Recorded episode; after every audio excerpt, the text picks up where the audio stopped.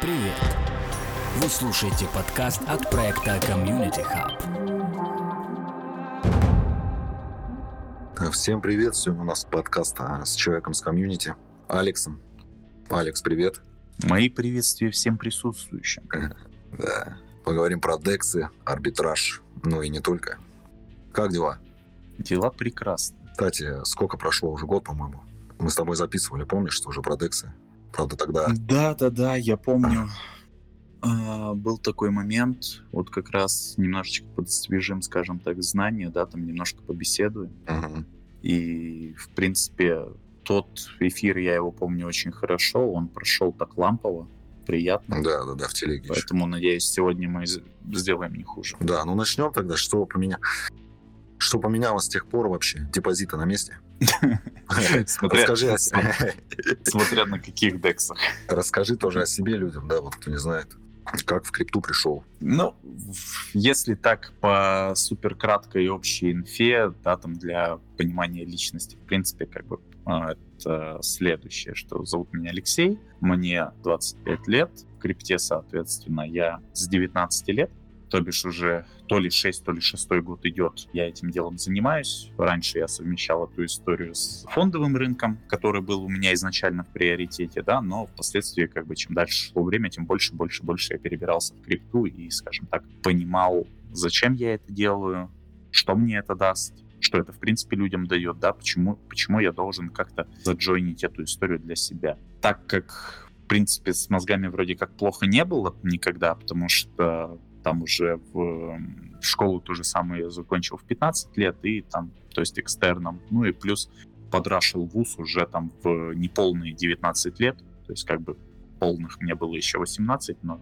неполный 19 уже был закончен вуз. Правда, на высшее юридическое образование, которое мне сейчас помогает только в рамках того, чтобы общаться с юристами, с представителями, там, читать договора, смотреть, что прописано, что не прописано, там, думать по поводу каких-то деталей, а по факту, как это обычно и бывает, по специальности не работал практически никоим образом. Ну, Ты, по-моему, в банке работал уже. А, да, но это была не юридическая история, Не, это ну да, была да, да. история инвестиционного отдела, аналитического отдела, то есть э, доверительное управление и так далее. Эта история, она зародила у меня тогда еще, если сравнивать с сегодняшним, да, смутное понимание, а, которое развивалось далее с годами, на тему того, что ну, знаете, если перейти к частностям, насколько же здорово живут биржи, насколько же здорово живут брокеры, на- насколько здорово живут все вот эти э, финансовые агрегаторы, потому что по факту, скажем так, им абсолютно не важно, да, то есть куда пойдет рынок,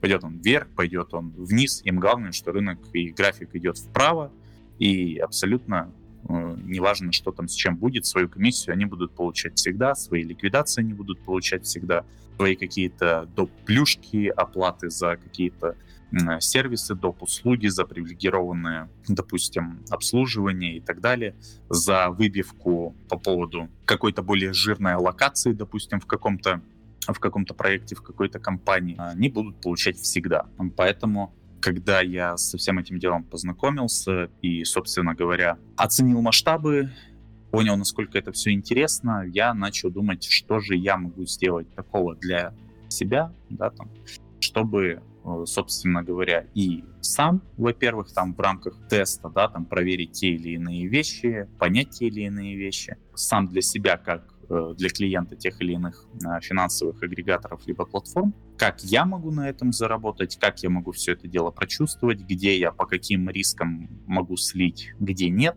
да, где риск перевешивает потенциальный профит, да, и я не готов, соответственно, там а, риском потери актива, собственно говоря, в данном случае как-то пытаться отмахаться от своей жадности, да, ну, которая, понятное дело, греет абсолютно всех, и у абсолютно у всех, э, кто связан с финансовым миром, всегда возникает вопрос в духе, а где ж мне так заработать, а где ж мне наиксовать, а пойду-ка я в духе там потрачу тысячу долларов на супер-пупер-мега-экстра приватный чат, канал с сигналами на x тысячу, а на D поставлю у себя чисто сотку.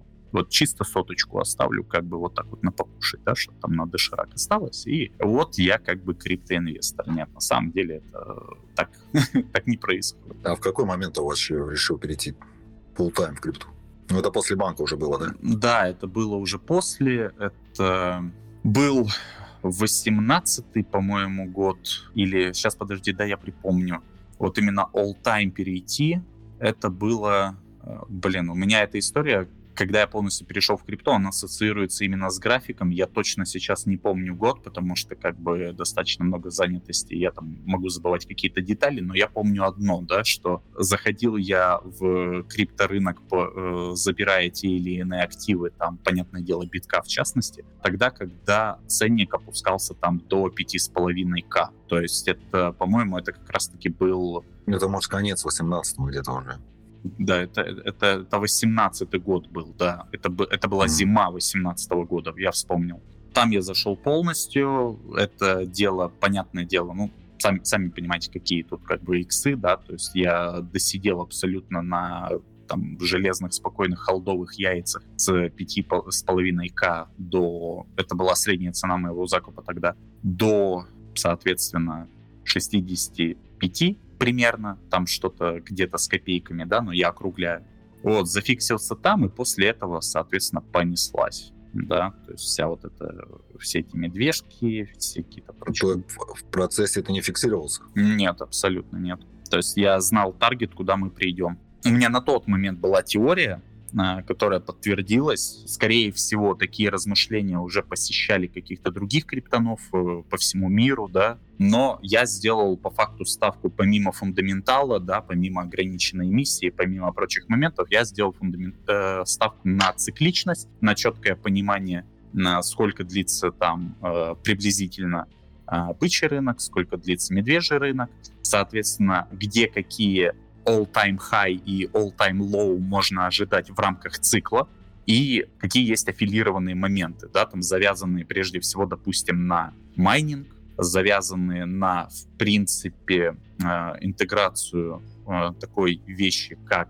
криптовалюта само по себе как понятие с точки зрения юзабилити в принципе по миру, да, то есть сколько людей, сколько кошельков, да, там сколько верифицированных пользователей, то есть статистики так или иначе публикуются, да, там для аналитики. И на форклоге, насколько я видел, тоже публикуется достаточно много, много аналитического материала, связанных в том числе и с фундаментальными вопросами, а не только с какими-то частностями и какими-то а, локальными организациями и так далее. Я не могу сказать, что я тут какой-то супермен с точки зрения криптовалюты в рамках ну, знаете, вот эта вот история, что тут иксанул, тут иксанул, тут иксанул, и весь такой из себя удачливый и красивый абсолютно нигде не слил. Нет, у меня были сливы, у меня были очень серьезные сливы, а, но, к сожалению, истина такова, что ни по дексам, ни по трейдингу и спотовому, и в том числе в особенности маржинальному, да, абсолютно ты, скажем так, ты никогда не наработаешь соответствующий опыт, никогда не научишься стабильно распределять свои ресурсы и стабильно зарабатывать и иксовать, как я это делаю сейчас, да, спустя столько времени, если ты не сливал деп. То есть, если ты не сливал деп, сори, никаких шансов практически.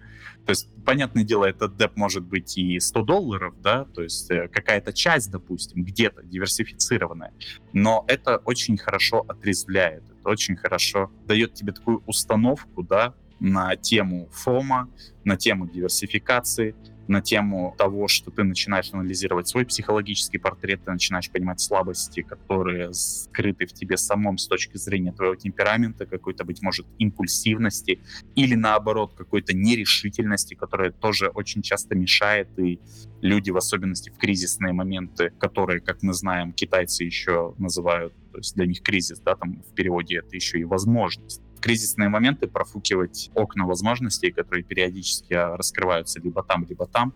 И, понятное дело, они не навсегда, но на то они именно и окна, да. Очень важно постоянно, скажем так, держать руку на пульсе, держать руку на тренде, нарабатывать социальный капитал с точки зрения того, что вы должны понимать, что хомяков, скажем так, огромное количество на рынке, и брить всегда будет кого, и зарабатывают именно те люди, которые взаимодействуют в рамках какого-то комьюнити. Это комьюнити может объединено быть э, каким-то лидером, да, он может быть лидером по экспертности или лидером мнений или каким-то таким а наставником даже для кого-то, да, и вокруг человека там скучковались какие-то моменты на основе, а, допустим, той же самой его экспертности. Вот. И самое главное, что старый принцип, что одна голова хорошо, а две головы лучше, да, то есть э, позволяет э, вам групповое, скажем так, общение, решение каких-то проблем, наблюдение, соответственно, за трендами, позволяет четко если это необходимо, да, там в рамках общего профита, делегировать те или иные вещи э, друг другу да, то есть мое становление проходило похожим образом. Мне посчастливилось там на своем жизненном пути найти человека, который очень качественно, очень неспешно, да, а, на протяжении пары лет влиял на мое восприятие криптовалютного рынка, на восприятие, в принципе, этого понятия, для чего, зачем, почему, как, да, то есть там вопросов я ему задавал миллионы, получал там миллион ответов, потом задавал второй миллион вопросов, потому что ответ на один вопрос порождает еще пару вопросов спокойно. В особенности, когда у тебя там въедливый разум, ты пытаешься разобраться вообще, что происходит, ты пытаешься получить эм, ну, как минимум, аналогичный уровень экспертности, просто в каком-то смысле ты выдаиваешь человека на предмет тех знаний, которые находятся в его черепной коробке, которые пропущены через призму опыта, которую он прошел. Вот это э, я говорю таким образом, потому что это именно мой случай. То есть человек, который встретился мне на жизненном пути, я выдаил из него по поводу крипты абсолютно все, что только можно было выдаить. Я не скажу, что это был какой-то там меркантильный или чисто рациональный обмен или так далее. Там ничего подобного. Прекрасно прекрасные друзья. We came from the place you call our days. We were highly developed civilizations. By saying that I do not mind your technological level at all. By saying that I mean we learned and developed or some of us say revealed how to we revealed Yet this never survived us. What if you need to hide something or someone? What is the best place to all the worlds? Who is hiding in the dream of consciousness? Mazing through the memories you dream about life. Mazing through the moments. Dreams about you. How to start with the creation of state without a state.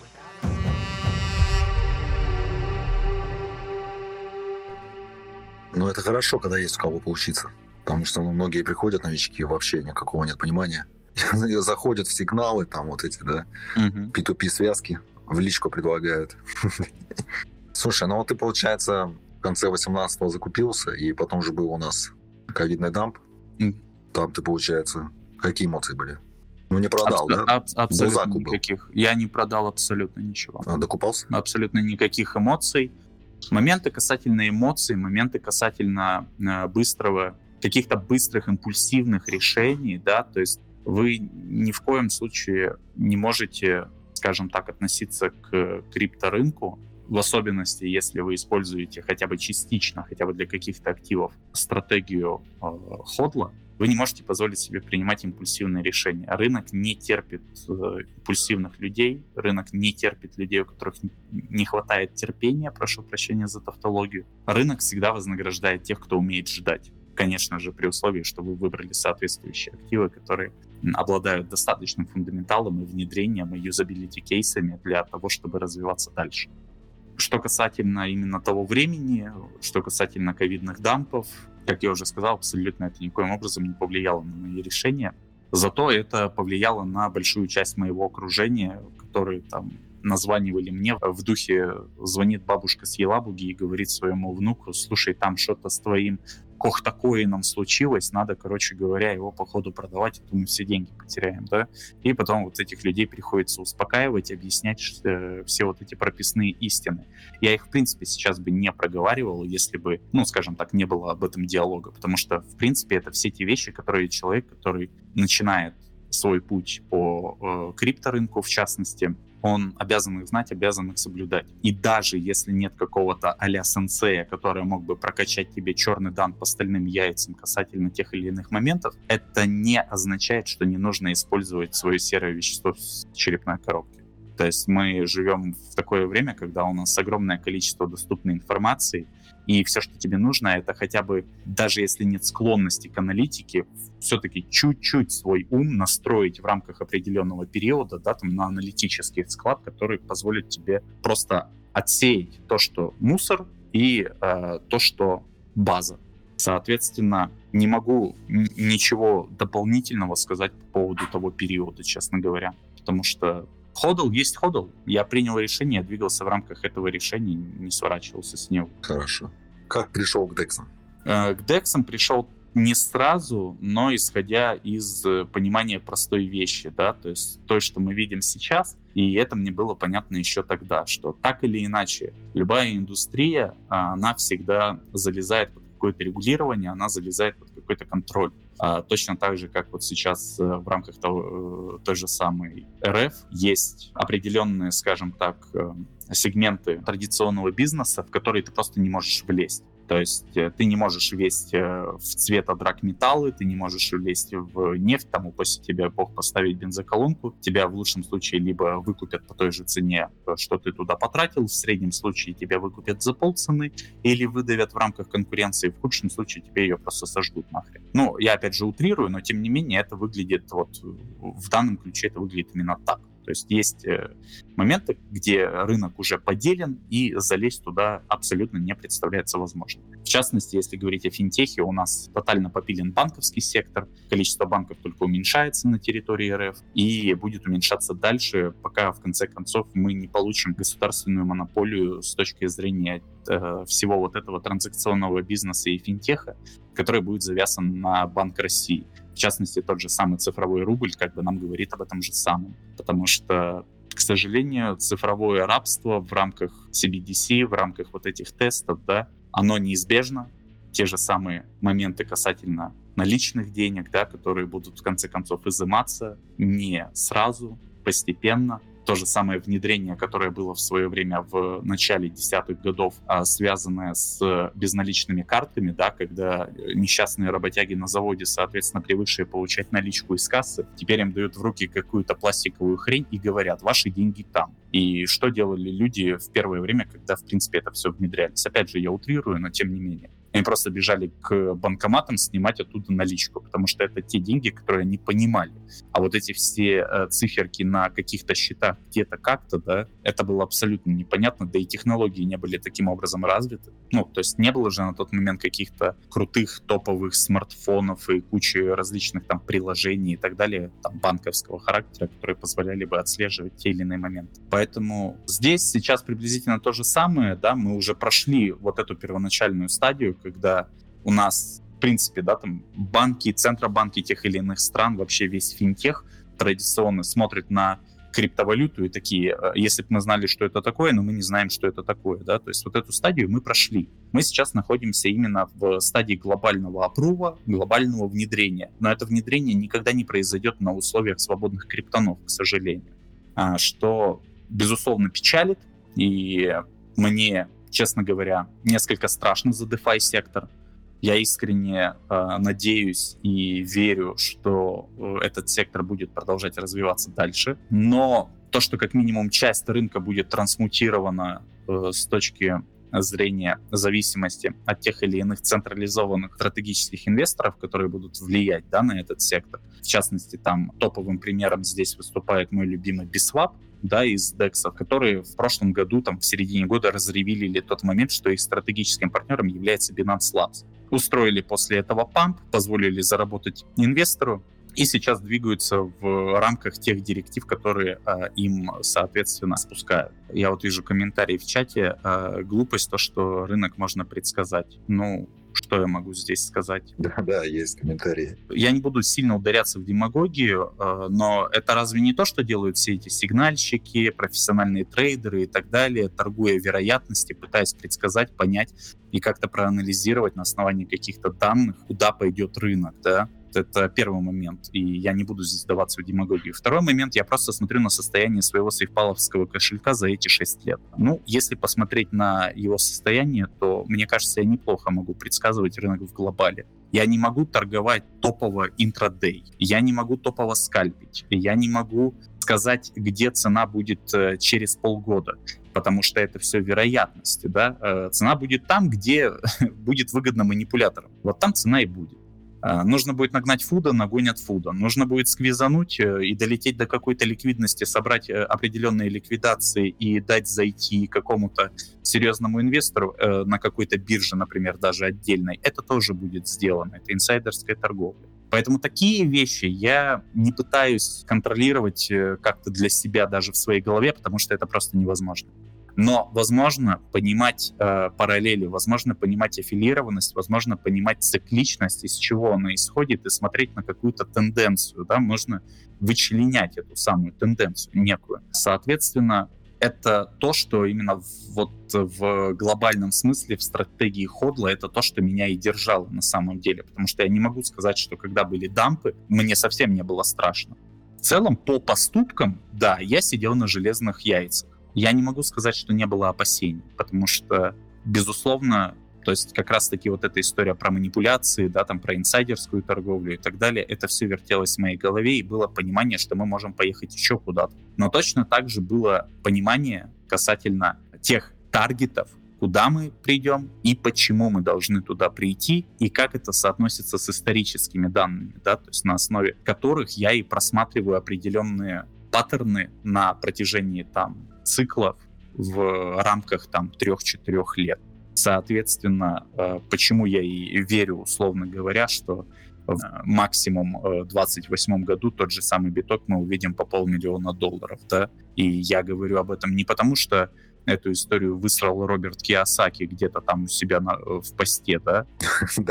Да, да, да. Я говорю об этом, потому что я в это верю и в каком-то смысле знаю, именно на основании вот всех тех моментов, которые вели меня по рынку все это время, которые получили финансовое подтверждение в рамках моего профита, полученного за все это время, и которые э, продолжают работать дальше. Понятное дело, что эти вещи работают с не с точностью в день и даже не с точностью в месяц, да, то есть э, мы даже если посмотрим на статистику, как в предыдущих циклах, сколько длился бычий рынок и сколько длился медвежий рынок, они похожи, но тем не менее они разнятся, да, и разнятся там на несколько месяцев каждый показатель либо вперед, либо назад. А, поэтому я и беру горизонт э, планирования своих действий, либо удержания каких-то активов на вот такой горизонт, на горизонт цикла, на цикл, который в среднем танцует где-то в районе 4 лет на текущий момент. Опять же, в каком-то смысле частично отплясывая от халвинга, но не ограничиваясь им только с точки зрения данных. Кстати, эффект от халвинга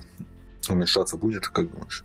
По халвингу лично мое видение касательно того, что будет в 23, 24, 25 год, да, то есть мы находимся приблизительно в завершающей стадии медвежьего рынка, насколько я могу судить там с со своей колокольни, со своей аналитики тех, э, той статистики, которая у нас есть, той истории, которая у нас есть, мы находимся в завершающем этапе. При этом это не означает, что медвежий рынок закончится через месяц. Это не означает, что он закончится через два месяца. Рынок сейчас, я не зря приводил аналогию с нефтяным рынком в РФ, насколько серьезно он попилен, да, рынок сейчас проходит как раз-таки вот эту сферу разделения. У нас есть два топовых игрока в виде Китая и США где США пытается это дело все зарегулировать и э, сказать, ребята, как бы в этой всей вашей криптовалютной истории все будет так, как захотим мы, да, там, в частности, SEC. С другой стороны, мы имеем Китай, который одно время тоже повыпендривался, да, пару лет назад. Потом на текущий момент мы понимаем, что Китай хочет сделать некий, скажем так, крипто-хаб. Третье место во всей этой криптогонке занимают Объединенные Арабские Эмираты. Те планы, э, которые они выставляют на следующие 10 лет, они действительно очень масштабны. И они подразумевают при своей реализации как раз-таки соответствующее разделение рынка, различные юрисдикции, да, чтобы э, различные юрисдикции а, разных стран по-разному, да, там трактовали те или иные моменты. Поэтому Сейчас мы вот, вот в этом всем переделе рынка, и именно поэтому, возвращаясь как бы к теме вопроса, вся сейчас все вот эти моменты касательно трактовки вероятности, что произойдет в ближайшее время перед халвингом и после, я здесь могу только высказать свое мнение. Да? Оно не является истиной в последней инстанции, но, тем не менее, в моем понимании все это выглядит достаточно логично с учетом того, что можно было проанализировать за все эти годы, как действуют манипуляторы и насколько более, с одной стороны, жестко, с другой стороны, с точки зрения графиков подготовлено, они стали действовать на текущий момент, нежели это было, допустим, 5 лет назад. То есть 5 э, лет назад рынок был другой, абсолютно другой. Что я ожидаю от 23 года, непосредственно от события халвинга и от 25 года? Если не вдаваться, опять же, в какое-то размусоливание, то вижу я это как-то примерно так. Нам дадут порасти в 2023 году. Мы, я думаю, пробьем таргет в 30 тысяч долларов за биток. Мы можем даже пойти дальше. Мы можем пройти промежуточные таргеты там в районе 35 и, быть может, даже 40. Но так или иначе, что-то должно произойти в 23-м, начале 24 года, чтобы цену опять давануть вниз. То есть э, я лично жду еще одной э, глобальной стрижки на мнимое восстановление рынка. То есть то, что происходит сейчас, я расцениваю как мнимое восстановление рынка. Я не верю в то, что сейчас происходит. Я не вижу никаких фундаментальных показателей достаточно серьезного, да, там, международного масштаба, которые уверили бы меня в том, что текущий рост является естественным и органическим. На мой взгляд, нет, он таковым не является. Поэтому это только вопрос, как говорится, к манипуляторам, куда мы придем в рамках 2023 года, где та самая высшая планка, а, с которой нас будут скидывать в пропасть. Я абсолютно уверен в том, что в пропасть будут скидывать. Потому что а, халвинг 2024 года, который должен произойти, если мне не изменяет память, где-то приблизительно в июне, да, там в конце первой половины, в начале второй, перед халвингом постараются накинуть максимальное количество фуда, максимальное количество негатива для того, чтобы выбить чертовой бабушке всех тех э, хомяков, всех тех неопытных инвесторов, всех тех людей, которые э, удерживают у себя э, биток. Соответственно, сам халвинг в 2024 году, э, на мой взгляд, именно в момент халвинга и на следующие там месяц-два, быть может, да, не даст какого-то жесткого, моментального, резкого импакта, но тут уже просто две вариации. Либо это будет достаточно замедленный, но уверенный, органичный рост, когда мы приходим в интересные таргеты в 2025 году, то есть там пробиваем планку, устремляемся к 100 тысячам долларов за биток и пробиваем даже дальше. Либо это будет импульс после какого-то шалтания-болтания. Но в этот вариант я верю значительно меньше, потому что никаких э, сумасшедших импульсов при текущем рынке, да, то есть не при рынке 5 лет назад, а при текущем рынке, никаких подобного рода импульсов крупные манипуляторы, то бишь биржи те же самые, да, там киты и так далее, на какие-то корпоративные соответствующие э, инвестора, действующие в связках, что максимально логично, да, хоть я и не могу утверждать этого со стопроцентной вероятностью, потому что внутренней кухни не знаю, но это логично. Все эти импульсы просто дадут заработать слишком большому, слишком большому количеству людей, потому что, ну, то есть посудите сами, да, у вас есть курица, которая несет золотые яйца. Вот как раз-таки все розничные инвесторы, да, слабые инвесторы, э, импульсивные инвесторы, которых можно брить, брить, брить и еще раз брить. Как же вы их будете брить, если все они уверуют в рост, и никто не будет шортить, и не будет ликвидации, да, то есть это бред, такой ситуации не допустит. Поэтому я вижу все это дело так, что мы порастем, э, то есть обобщая, резюмируя, мы порастем в 23-м, пробьем какую-то планку, пробьем тридцатку, в этом я уверен. Быть может, мы дойдем до следующего психологического таргета там в 35-40, да, там в этот диапазон, но перед халвингом негатив, фуд, скидывание пассажиров из поезда, докуп и усреднение для крупных инвесторов с учетом того, что они в этом заинтересованы, безусловно, от самого халвинга в ближайшее время после халвинга никакого импакта, ну, кроме, э, понятное дело, майнинговой сферы, да, то есть там будут и анонсы э, соответствующего там, оборудования, да, там нового поколения и так далее.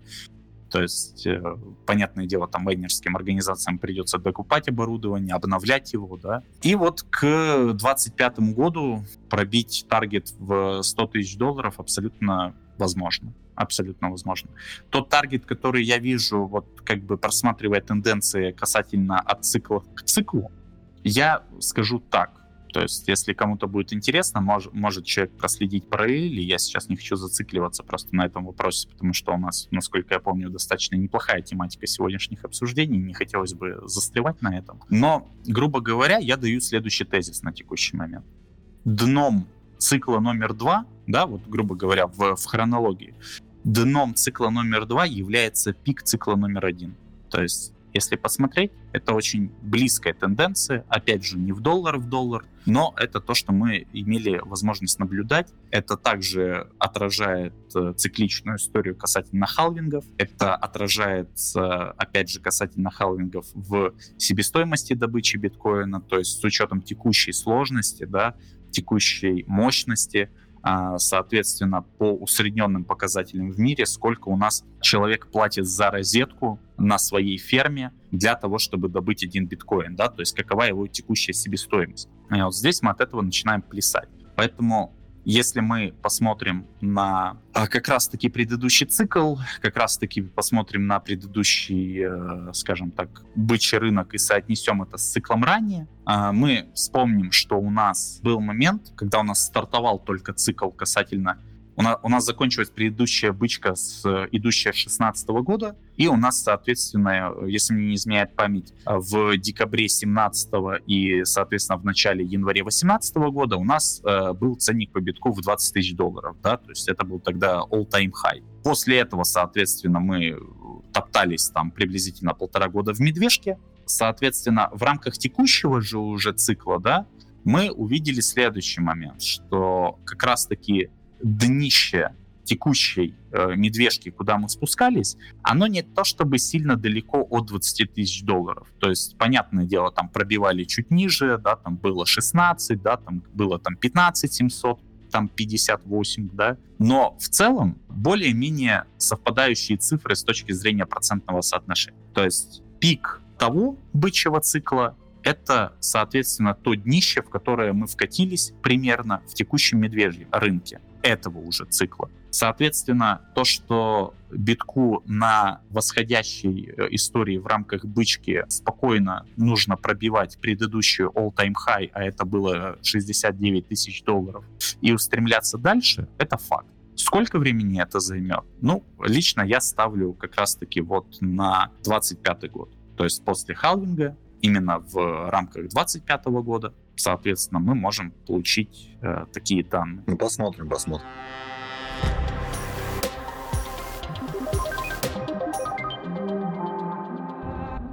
Давай перейдем к дексам еще раз. Скажи о своих кейсах. Фармил, что делал? На текущий момент, то есть сколько у меня было разборов по токеномике, сколько у меня было разборов, в принципе, по дорожной карте тех или иных дексов на BNB чейне, на эфире, парочка, соответственно, на Троне, Аваланче и там полигоне Матики и так далее. На текущий момент, по факту, я могу отрекомендовать буквально вот с точки зрения там, той доли э, относительно консервативных активов, которые завязаны на LP-шках в этих дексах, э, что я могу отрекомендовать, это уже названный выше BSWAP, это э, QuickSwap, это, соответственно, кросс-чейн э, бриджевый э, DEX на полигоне матики изначально, да, и, в принципе, с точки зрения какого-то, так сказать, гемового проекта, да, то есть с какой-то изюминкой, с какой-то фишкой, до которой ребята доперли первыми, это Position Exchange, э, который сейчас э, валяется как раз-таки на all-time low с точки зрения всего его времени, да, там из-за гиперинфляции, вызванной э, очень серьезными сливами нативного токена со стороны инвесторов при фарме, то есть не сконтролили комьюнити, но при этом при всем там функционал э, имеется как и стандартный, и адекватный, да, то есть там ограниченная эмиссия, намайненная уже практически полностью, да, соответствующий buyback and burn, Плюс это запуск э, ДТП, то есть э, децентрализованного там, торгового протокола, который позволяет по факту торговать в рамках спота и в рамках маржи а теми же самыми активами, которыми мы торгуем на CEX ах. Ну, то бишь там на Binance, там на Kraken е, KuCoin е и так далее. В рамках этих DEX ов средний взвешенный показатель по APR, если вы не занимаетесь э, реинвестом, в тех парах, которые завязаны на нативный токен, потому что, ну, понятное дело, у вас какой-то более-менее вменяемый APR именно тогда, когда хотя бы половина вашей пары берет на себя какой-то риск. Как правило, это нативный токен. То есть, если у вас будет пара, допустим, USDT, USDC, да, там через серкловый э, USD coin, ну, понятное дело, что какой бы это ни был DEX, больше 8-9% годовых вы не получите. Просто не получите. Отвлекусь буквально на маленький комментарий. Дорогой участник э, нашего комьюнити Фримен, я наблюдаю за тем, что вы пишете, просто не отвлекаюсь на это слишком часто. Во всем, что вы говорили, я не видел ни единого аргумента того, что можно было бы назвать аргументом. Поэтому, пожалуйста, если вы желаете высказаться в каком-то таком ключе, приведите, пожалуйста, аргументацию. По дексам еще раз резюмируя, на текущий момент, что я могу отсоветовать, э, с учетом огромного количества дексов, которые являются тотальной скаминой, которые... То есть сколько у нас было в DeFi секторе случаев реализации схемы Rackpool, например, да, сколько у нас было миграции ликвидности, сколько у нас было э, случаев и прецедентов с различными фишинговыми ссылками, да, когда просто копировался проект, зеркалился или насыпались какие-то токены в рамках airdropа, люди доверчиво обменили эти дропнутые токены, соответственно, на то, что их э, интересует тот актив, который они хотели получить, да, и просто ловили такую историю, что тем самым они, подписывая контракт, не читая смарт-контракт, просто получали такую историю, что все их активы с текущего кошелька, сколько бы их там ни было, соответственно, улетали в бездну к мошенникам, да, поэтому DeFi сектор, он значительно свободнее, чем централизованный сектор, но и куда менее безопасный. То есть, соответственно, какие-то действия со своими активами в DeFi секторе можно проводить с крайне и крайне и крайне ограниченным количеством дексов.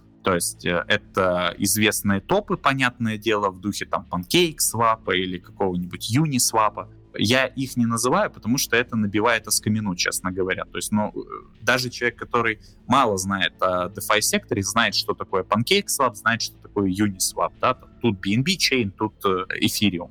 Соответственно, какой толк о них говорить? Я говорю о трех текстах, которые сейчас валяются на all-time low, которые имеют под собой отличнейший фундаментал, которые имеют разнообразный, соответственно, функционал, которые имеют э, дальнейшее мощное развитие по э, дорожным картам, которое впоследствии при реализации проекты э, будет делать просто проектами такого гемового типа, да, с учетом burn, с учетом ограниченной эмиссии, с учетом отсутствия дальнейшего какого-то выпуска, да, с учетом повышения, соответственно, ценности в рамках ограниченности на примере там ограниченной эмиссии битка, да, там и дефляционной модели, мы прекрасно понимаем, что это означает. Тот же самый э, эфир сколько раз пытался перейти на дефляционную модель, ну, слава богу, хоть как-то они это уже сделали, да, там и зажигается определенное количество эфира в результате тех или иных действий. Поэтому доходность, которую вы сейчас можете получить с дексов, именно качественных дексов, проверенных дексов, не являющихся какими-то топовыми дексами, но при этом являющимися адекватными, фундаментальными, с рабочей командой, с хорошей дорожной картой и с хорошей текущей реализацией тех этапов, которые сейчас есть по дорожной карте, да, я их на текущий момент вот вижу буквально три для себя, да, это Position Exchange, это BSwap и это uh, QuickSwap на полигоне Матики который является кросс-бридж чейновым DEX. Средняя доходность, которую вы будете получать э, в рамках подключения к этим DEX, там через условный тот же самый MetaMask, э, соответственно, приобретение LP токенов в рамках, э, соответственно, фарма, она варьируется где-то примерно от 30 до 50 процентов годовых без реинвеста, ну и, соответственно, большим Э, объеме при автоматическом э, реинвесте, при автоматическом увеличении LP, да, уже включается сложный процент. Насколько вас устраивают такие цифры, решать, безусловно, вам. Насколько это безопасно, с этими дексами безопасно. Насколько это консервативно, для меня, в принципе, это достаточно консервативный процент, с учетом того, что мы все-таки находимся в крипте, а не на фондовом рынке, и мы не покупаем там облигации там, да, там какого-то государства, мы не покупаем ФЗ, мы не сидим в акциях, где у нас, соответственно, там в рамках каких-то дивидендов нас могут э, в любой момент бортануть, если у организации что-то не так. Поэтому в рамках, то есть относительно а, какого-то такого среднесрочного, долгосрочного инвеста, относительно фондового рынка, это высокий процент, но относительно крипторынка это далеко не самая доходная вещь, которую вы можете найти. Хотя это не делает ее плохой. Это просто дополнительный инструмент для диверсификации вашей котлеты, которую таким образом вы сберегаете, которая у вас работает, которая не лежит себе просто так. Я не вижу, честно говоря, ничего плохого. Вопрос просто в том, устраивает ли вас эта доходность, и если устраивает, то какой процент от этой котлеты вы собираетесь разместить, как диверсифицировать. А в сторону L2 не смотришь случай? То, что сейчас там... В сторону чего? Ну, Layer 2, да, поверх эфира. Вчера вот обсуждали с тобой. Ну, например, оптимизм, арбитрум и вообще каким видишь DeFi 2.0, например. А, по поводу... Явно же будет обновление какое-то. Ну, в каком-то новом виде это все. По поводу DeFi 2.0 я не дам комментариев, скажем так, именно в рамках этой темы. Я просто вижу развитие именно глобальное Э, DeFi сектора именно через совмещенную концепцию, да, то есть вот этих всех а, дексов, соответствующего свапа, соответствующих фишек, соответствующего децентрализованного хранения, плюс DAO, плюс, соответственно, говоря русским языком, вот это а, кооперативная история, да, когда нельзя просто так взять и даже там прийти от регуляторов что-то забрать, а, потому что э, в рамках данного децентрализованного комьюнити Соответственно, вот это все принадлежит нам всем. Пожалуйста, сюда давайте не влезать. То есть это тот, э, то видение, которое у меня есть. DAO плюс DEX, плюс децентрализованная как спотовая, так и фьючерсная, так и маржинальная торговля, плюс, быть может, э, использование каких-то NFT-кейсов с реальным юзабилити, а не просто какие-то э, недоделанные картинки с изображением, я не знаю, э, футболки э, Кристиана там, Роналду, да? Ну, то есть, э, вот я, я не понимаю, кому это надо. Я понимаю, что есть как бы коллекционеры, но мне кажется, коллекционер куда охотнее заплатит за фото с подписью э, этого человека, нежели за какую-то картинку ну, да. в интернете, которую он и так найдет. Да, да. То есть очень многие какие-то якобы кейсы по поводу NFT, которые я видел, мне лично не понравились совершенно. Они не имеют перед собой никакого юзабилити, они просто, ну это просто мусор, честно, это мусор. Хайповая стадия была, да? Да. Всем еще раз привет, кто не слышал. У нас регламент 10-15 минут, давайте уделим вопросам от сообщества. Я бы хотел отметить а, человека с ником Freeman, ну, немножко похоже на картошку Фри, но он позиционирует себя как суперэксперт, вот, и пригласить его задать несколько вопросов. Было бы интересно, потому что это, знаете, как видео, хейтеры, люблю вас. Не, может, есть что-то добавить, реально, как бы, да, не то, что даже вопрос, что-то сказать. Было бы интересно, да. Но я не уверен, что у него есть что-то добавить, но задать вопрос он бы мог. Жду вас. Может, есть какие-то у вас специфические или специальные вопросы к Алексу сегодня. О, привет. Можешь задавать вопрос. Э, привет, ребят. Привет, ребят. Э, э, автору хотел бы вопрос задать. Вторая часть заинтересовала, конечно, по поводу дексов. Пулы, ликвидности, фарминги, всякие такие вещи интересные. Вы, получается, внимание там акцентировали по поводу скам дексов, а, если не секрет, там хотя бы парочку можно так назвать, если как бы, чтобы э, на ус намотать, чтобы туда просто не, не заходить, не залазить. Я понял. Давайте так. Смотря что здесь э, разбирать с камом. То есть я не буду говорить о дексах, которые там выполнили историю с ракпулом, потому что эти дексы, ну, это, это глобальный скам. Все, миграция ликвидности, кнопка красная нажата, активы переехали на новый адрес, людей кинули, их LP-шки уже невозможно э, разобрать, сайт остановился, э, там облако или реальная серверная мощность остановилась, все. То есть туда даже и не зайти-то толком. Э, что касается момента, значит, связанного с airdropами, то есть э, я настоятельно призываю всех любителей халявы пересмотреть свое мнение. Потому что airdrop токенов нативных какого-то DEX или э, пресейл каких-то токенов DEX, который только-только вот будет развиваться, да, это ну, минимум в 85% случаев это скамина. У вас либо при попытке обмена и подписания смарт-контракта уведут э, все деньги с кошелька, либо э, даже если этого не произойдет, вы просто при пресейле, допустим, приобретаете определенное количество токенов, но потом вы сталкиваетесь с тем, что у вас просто пустой стакан с другой стороны, вы не можете эту ликвидность никуда слить, у вас никто ее не забирает. Или забирают по каким-то грабительским ценам, что не выводит вас даже в ноль, да? Если говорить о текущих о текущих действующих дексах, вот э, я сейчас не поленюсь, чтобы были э, актуальные данные. Значит, вот на текущий момент я беру данные с э, сервиса Binance, который все еще находится в бета-тесте, это DeFi а, который наблюдает за теми или иными дексами именно на BNB-чейне. А, значит, DEX, который хотелось бы назвать как и определить как скамный э, в моем понимании этого слова, в несколько таком более глобальном даже, быть может, это э, Mars Ecosystem.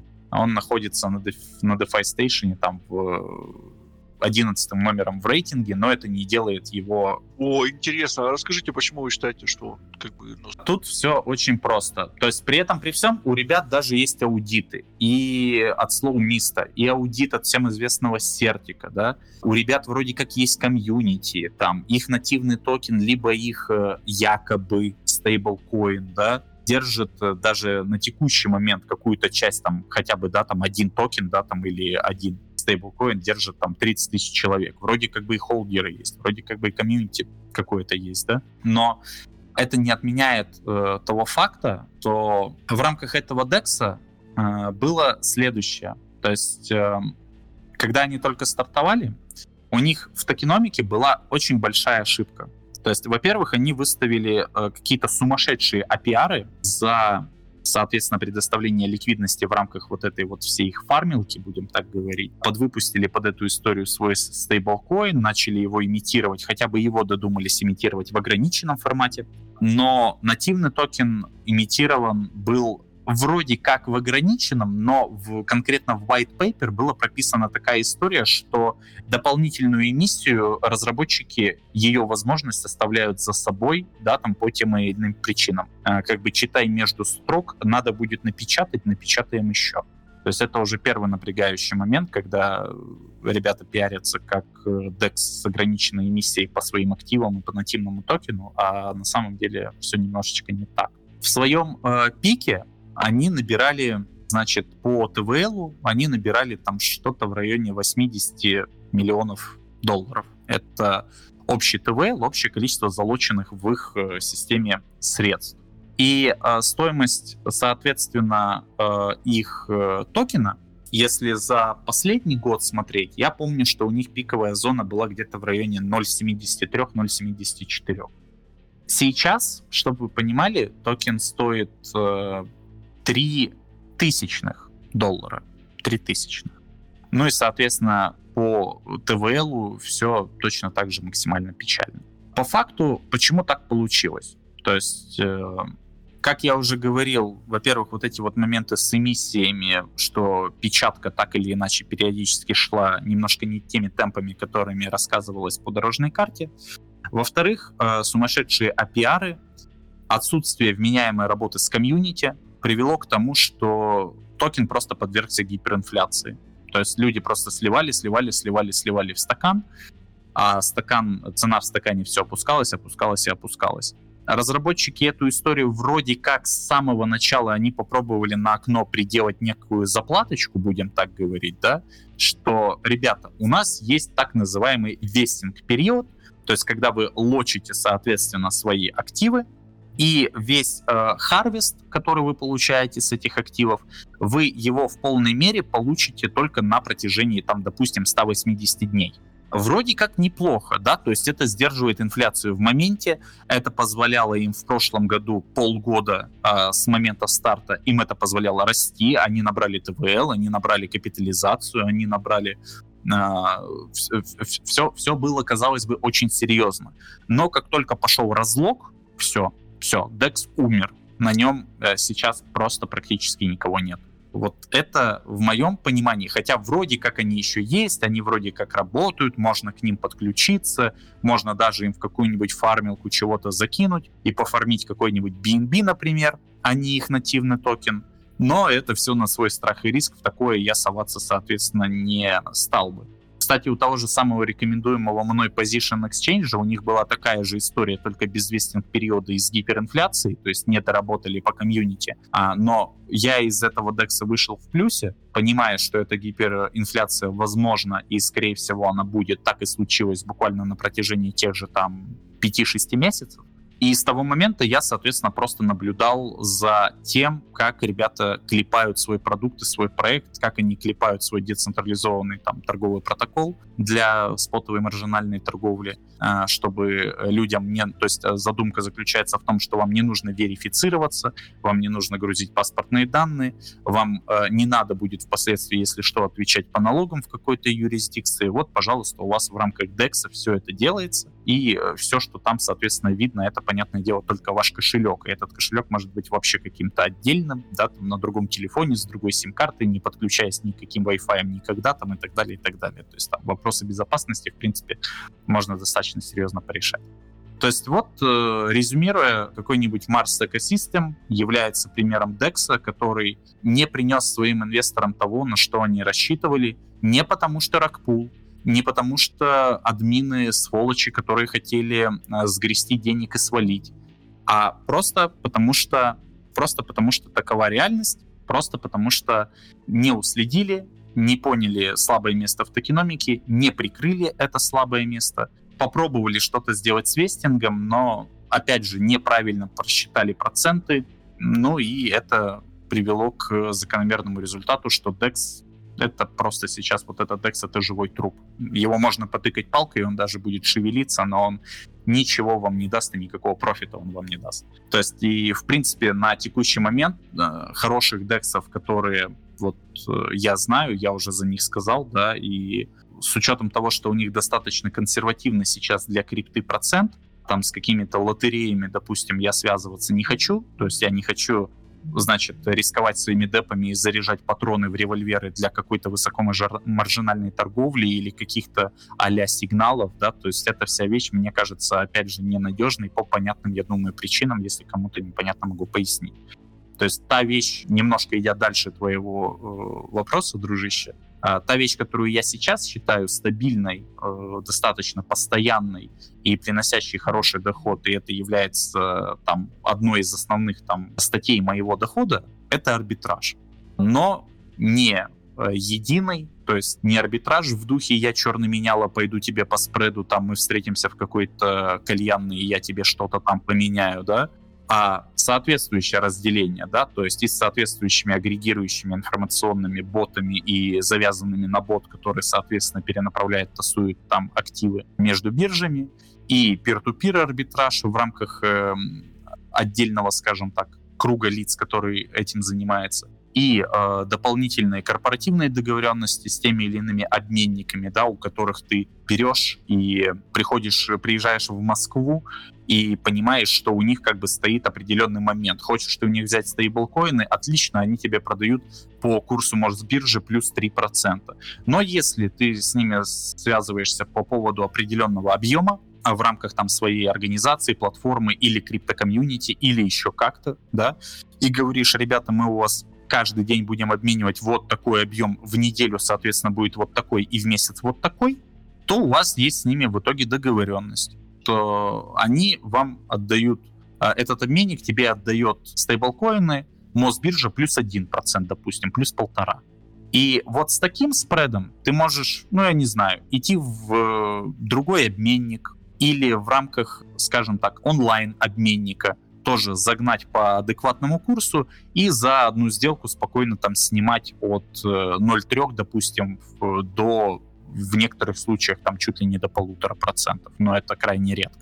То есть, как правило, 0,3, 0,5, 0,6, 0,7 тоже достаточно часто удается ловить спред, но при этом, при всем, скажем так, этим либо заниматься надо, либо надо знать того человека, кто этим занимается.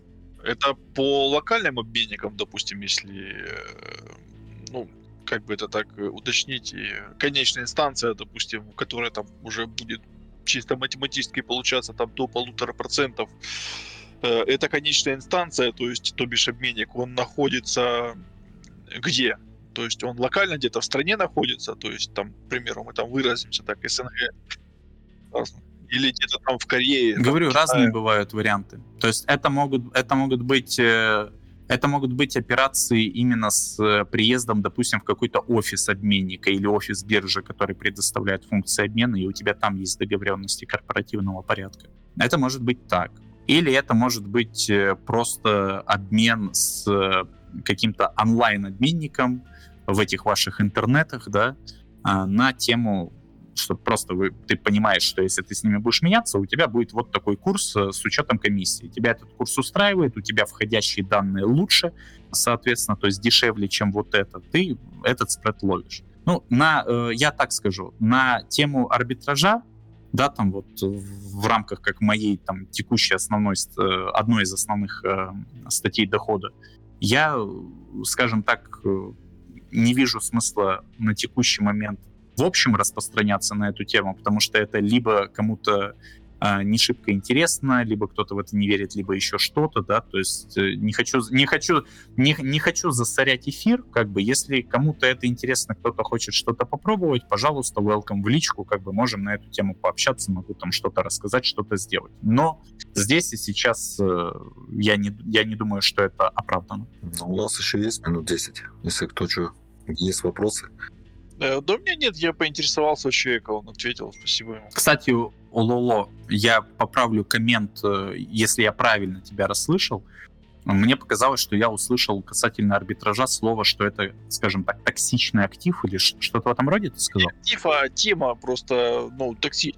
Нет, то, то, что там какие-то вот эти моменты распространения, какие-то вот да, эти истории. Э, слушай, брат, я тут как бы 500% за день на арбитраже поднял там. Слушай, давай мы там с тобой как бы чили пили сделаем. Ты мне самое главное да, 500 да, да, USDT да. отправить вот сюда, вот не забудь. Если ты говоришь об этом, то да, это полное, позволю себе это слово, полное ублюдство, и мое презрение неизмеримо, блядь, к этим людям, которые вот таким вот образом пятнают очень э, грамотную на самом деле финансовую деятельность, которая требует достаточно серьезного труда для выстраивания определенной системы, которая могла бы э, даже иной раз в практически автоматизированном режиме подобным образом пахать. Э, не говоря о взаимодействии с какими-то корпоративными партнерами или с какими-то пир-ту-пир моментами, потому что, понятное дело, там никакой автоматизации не сделать, там надо ручками делать, либо встречаться, либо договариваться, либо еще что-то делать, да. Но а сам по себе способ, эм, как способ зарабатывания денег, не, скажем так, он от того, что есть определенная когорта людей, которая пачкает образ этого способа заработка денег, этот способ не становится от этого плохим или ненадежным, или непрофитным.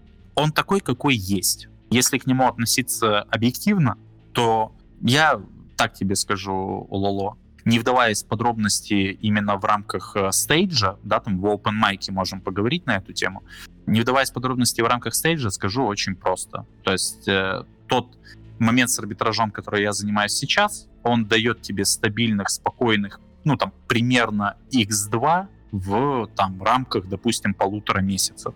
Если это для тебя результат, ну, как бы почему бы это не пробовать, да? Если это не результат, и у тебя там, я не знаю, тысячные трейды с двадцатым плечом, welcome, но я в ту лотерею не пойду. Вот. Э, кстати, комментарий для Фримана. Вот как раз-таки маржинальная торговля, различные фьючи, опционы и так далее, вот это гадание. Арбитраж при правильной постановке вопроса, я просто не знаю, как ты трактуешь слово арбитраж, что ты при этом понимаешь, но та система, которая у меня с ребятами выстроена, допустим, по арбитражу, она не предполагает гадания. Она предполагает соответствующего знания людей, соответствующих договоренностей, которые соблюдаются.